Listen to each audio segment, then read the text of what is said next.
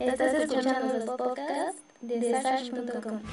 Hello again, friend of a friend. I knew you were. Hey gente, ¿qué tal? Es un gusto estar con ustedes una vez más en un episodio de Spoilers. Y en esta ocasión, en este podcast, les voy a platicar sobre la verdadera y oscura historia de los cuentos de Disney.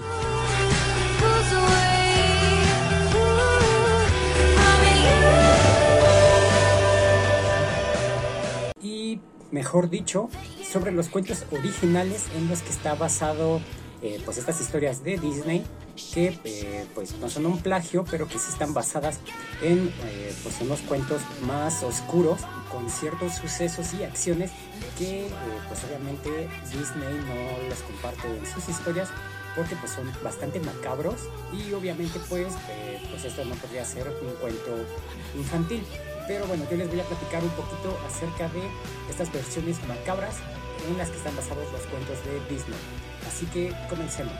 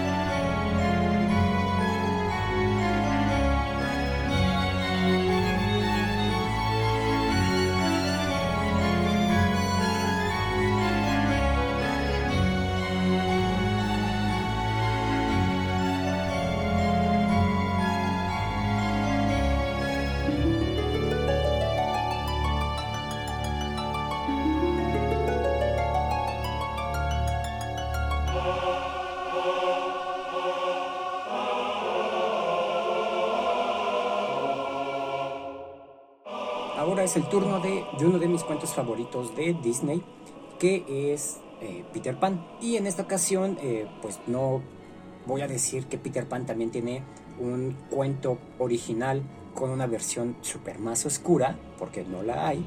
Pero lo que sí es cierto es que el origen de esta historia puede ser un poquito más oscuro de lo que toda la gente sabe, además de que está llena de bastantes simbolismos macabros. Peter Pan es un niño que decidió nunca crecer para no tener que lidiar con las obligaciones de la vida adulta. Él solo quería eh, jugar, vivir bastantes aventuras y escuchar cuentos. Era un niño rebelde, sin miedos y con pensamientos felices que lo hacían volar junto con su hada campanita.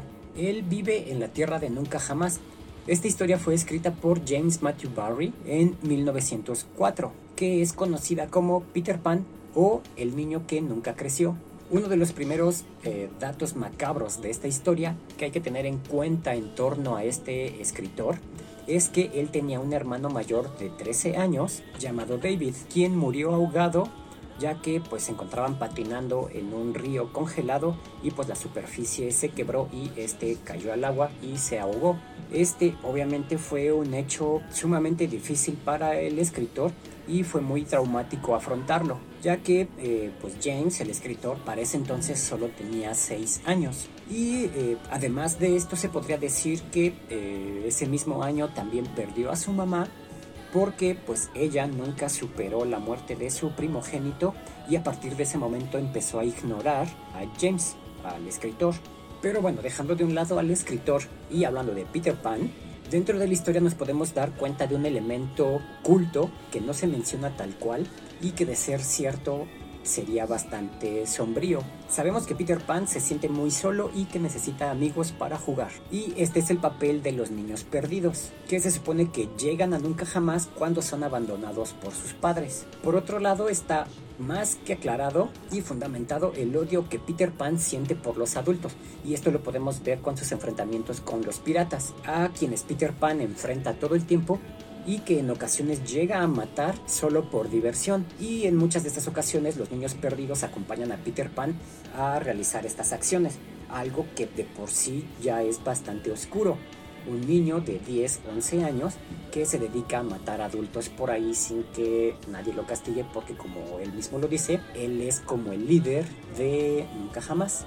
Pero la maldad y oscuridad de Peter Pan no terminan aquí. El cuento que eh, platica Wendy dice más o menos así.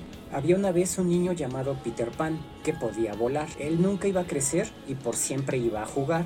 Esta es la pista más obvia. Peter es el único niño dentro de Nunca Jamás que no puede crecer.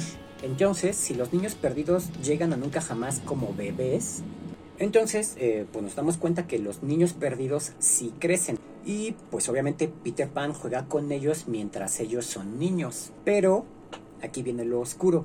¿Qué pasa cuando estos niños perdidos crecen? Pues la respuesta es obvia. Peter Pan los mata. Al ser sus amigos, obviamente los niños perdidos pues quisieran quedarse con Peter Pan para siempre. Pero Peter Pan ya no los puede ver a ellos como sus amigos, sino como sus enemigos mortales, los adultos. Es entonces cuando Peter Pan se los lleva a enfrentar a sus enemigos, a los piratas, esperando que estos los maten. Y si esto no llega a pasar, pues en un acto traicionero es el mismo Peter Pan el que los mata, fingiendo, pues no sé, alguna confusión en la batalla o algo por el estilo, todo con tal de no verlos crecer y pues que no convivan con él como adultos. Y me parece que este es uno de los temas más escalofriantes de esta historia, que no se dice explícitamente, pero si lo analizan, pues es completamente cierto. Luego también hay un rumor, una versión por ahí de la historia que también es completamente oscura, en la que se dice que Peter Pan está muerto. Y esta sería una muy buena teoría de por qué Peter Pan no crece, porque está muerto. Lo cual también justificaría el por qué puede volar y por qué nunca crecía pues porque él es un fantasma. En esta versión simbólica de la historia, nunca jamás sería el cielo, Peter Pan sería como un ángel, un fantasma que pues está viviendo ahí y por eso de vez en cuando cada vez llegaba un niño perdido nuevo porque pues era un niño que se había muerto y pues llegó a nunca jamás al cielo de los niños a jugar con Peter Pan. Además esto también explicaría uno de los elementos más fantasiosos de la historia en la que eh, pues los niños obtienen comida y juguetes simplemente nada más con el hecho de desearlo.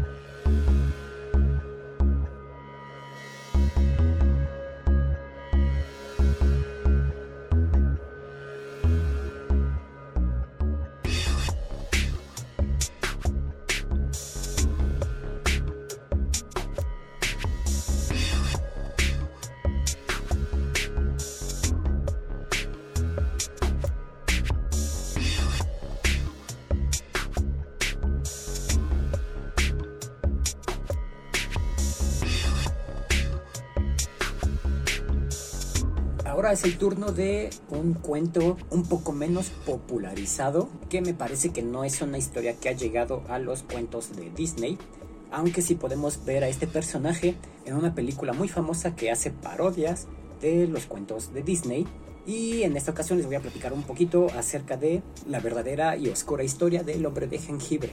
Para este punto, la galleta de jengibre o el hombre de jengibre ya es bastante popular gracias a las películas de Shrek en donde pues obviamente tenemos al personaje de Genji, que es la galleta de jengibre, que fue atormentada por Lord Farquaad en la primera película de Shrek.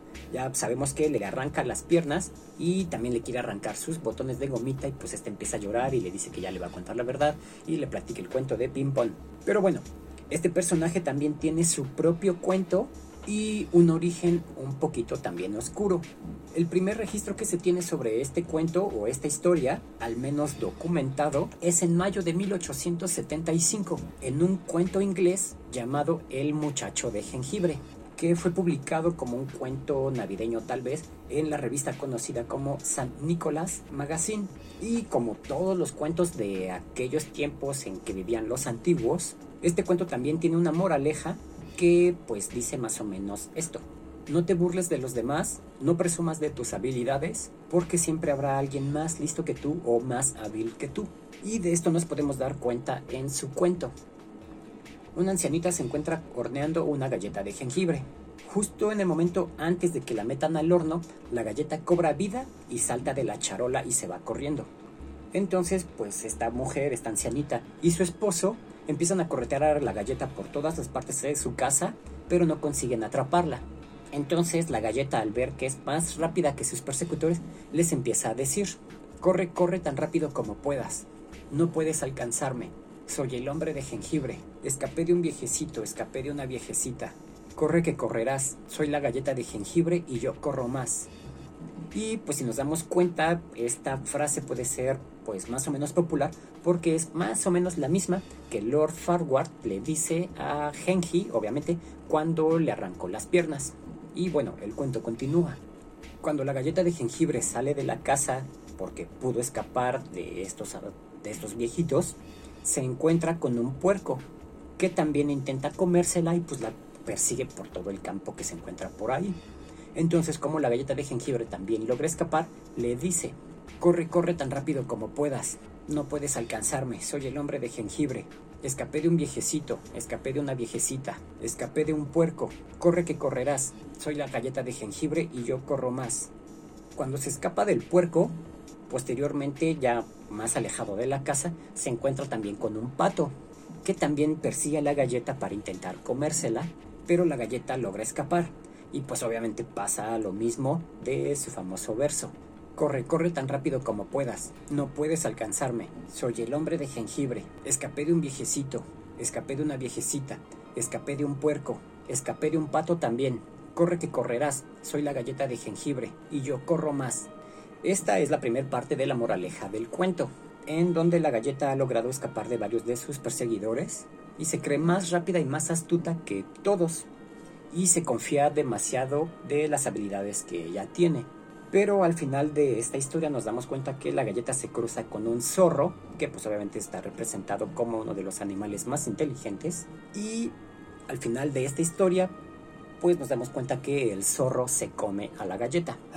El hombre de jengibre llega a un río que no puede cruzar por sí misma, ya que pues obviamente al ser una galleta y entrar en contacto con el agua, pues esta se desharía. Cosa que nos damos cuenta que sí pasa en la segunda película de Shrek, en donde crean a esta galleta enorme de jengibre que pues intentando ayudar a Shrek a entrar al castillo, se cae al río y pues empieza a disolver ahí. Y pues qué triste, ¿no? Entonces, un zorro ve a la galleta y ve que intenta cruzar el río y se le acerca con calma, muy tranquilo y sin aparente intención de comérsela. Y le ofreció ayuda para intentar cruzar el río juntos. Pero pues obviamente la galleta, al creerse muy astuta y muy rápida, eh, pues aceptó la ayuda del zorro pensando que también podría escapar de él y acepta su ayuda para cruzar juntos el río. Y entonces una vez que cruzaron el río juntos, el zorro tomó a la galleta por el hocico y se la comió y la empezó a masticar. Y finalmente lo único que pudo hacer la galleta pues fue terminar su canto y llorar. Entonces nos damos cuenta que la última frase de esta cancioncita de la galleta de jengibre es a tres cuartos de irme, a un medio de irme, a un cuarto de irme, me fui. Y esto porque pues se la comió, ¿no?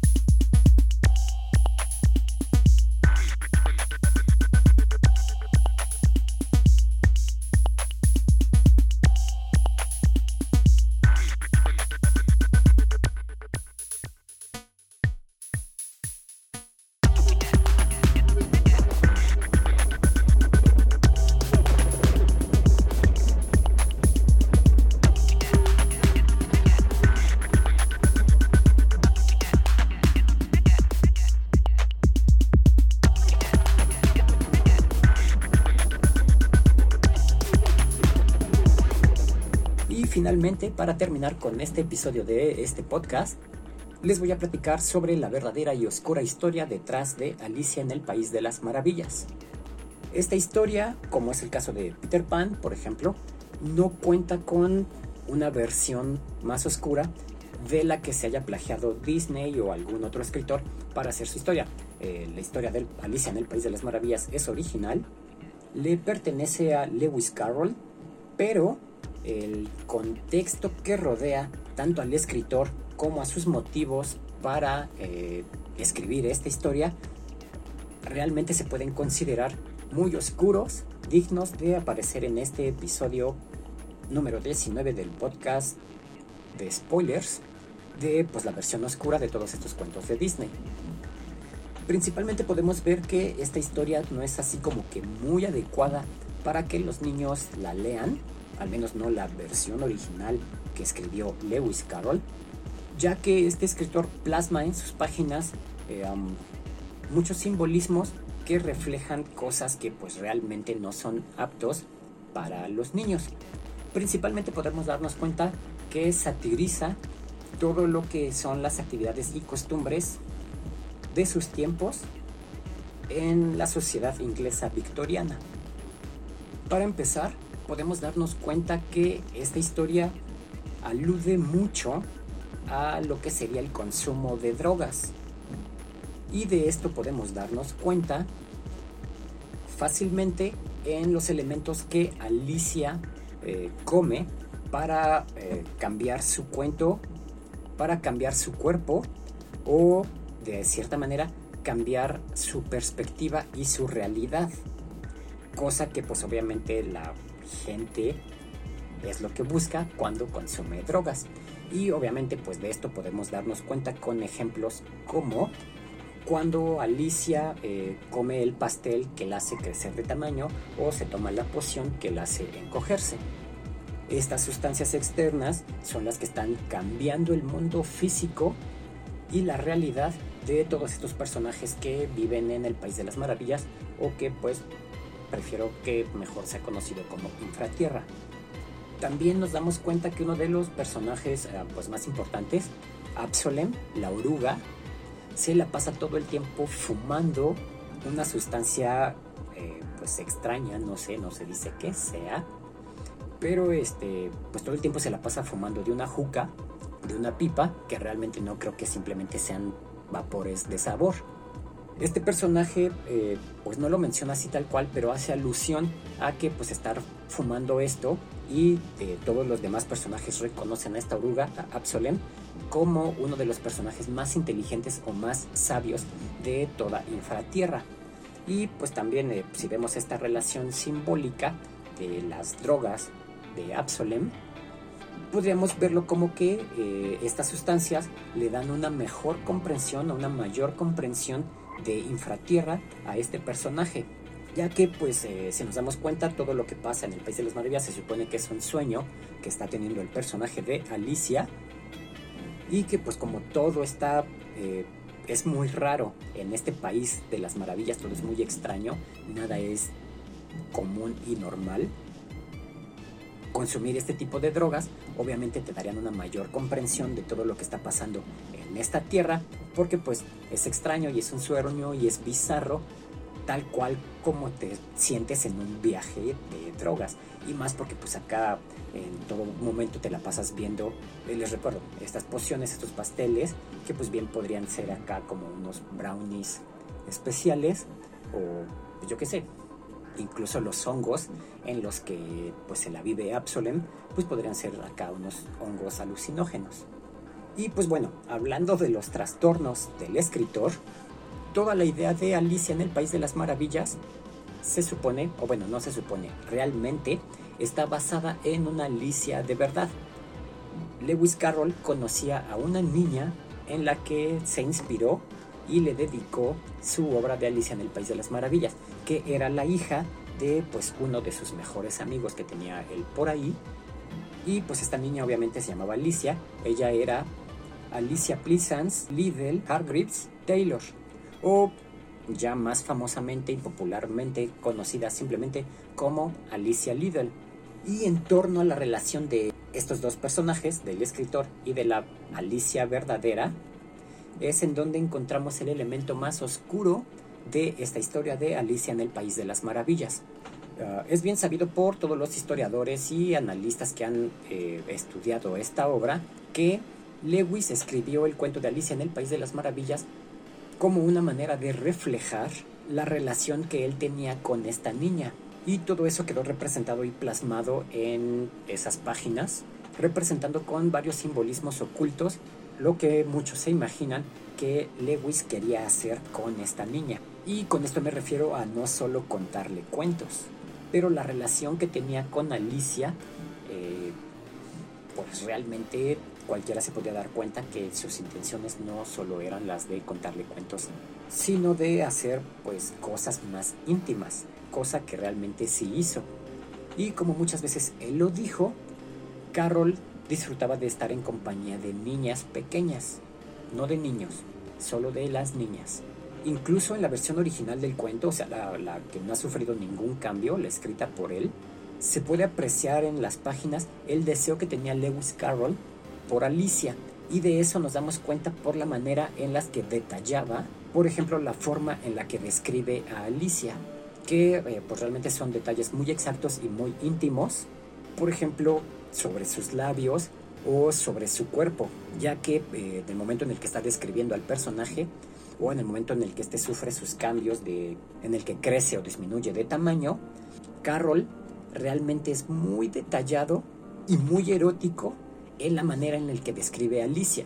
Y les recuerdo que Alicia es una niña de 10 años. Y aunque la descripción que realizaba pues sí realmente es muy elegante, para aquellos tiempos les recuerdo que pues él vivía en una sociedad inglesa victoriana, pero realmente eh, demasiado erótica y muy inapropiada para una niña de 10 años.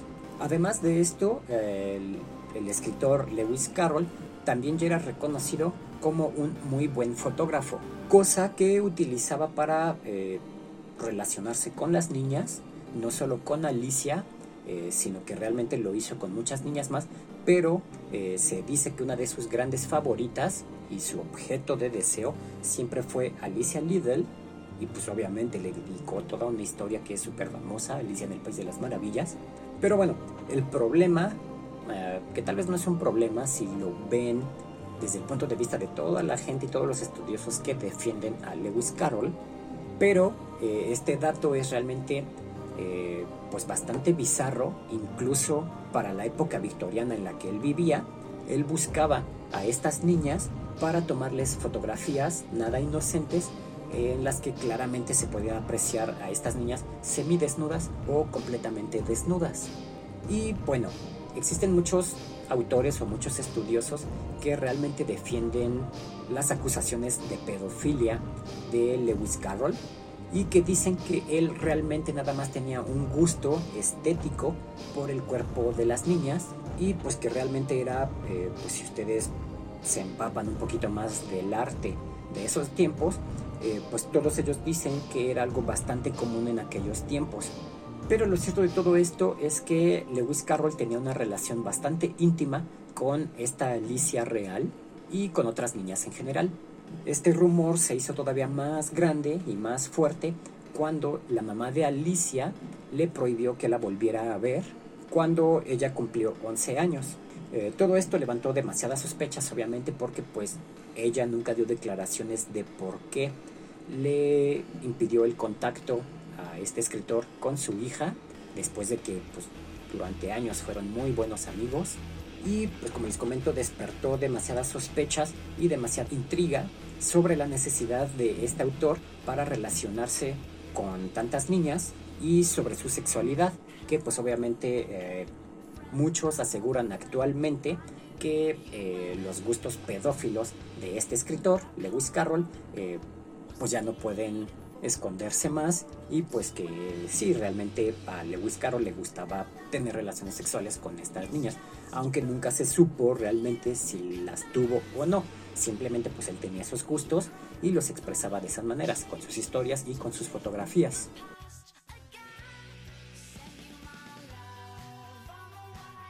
Y pues bueno, eh, eso es todo en este especial del podcast Spoilers, el episodio número 19, un especial sobre la verdadera y oscura historia detrás de los cuentos de Disney. Ya saben, como siempre, si les gustó este episodio, si quieren más, si tienen cualquier comentario, eh, déjenmelo en la sección de comentarios, si lo están viendo en YouTube o si lo están escuchando aquí en Spotify. Como siempre, pues déjenme su like, suscríbanse al canal o suscríbanse al podcast. Díganme de qué les gustaría que hable en un siguiente episodio. Eh, déjenme sus comentarios, procuro contestarlos todos. Y sin más por el momento, termino este episodio. Gracias por haberlo escuchado completo y nos vemos en el próximo. Hasta luego.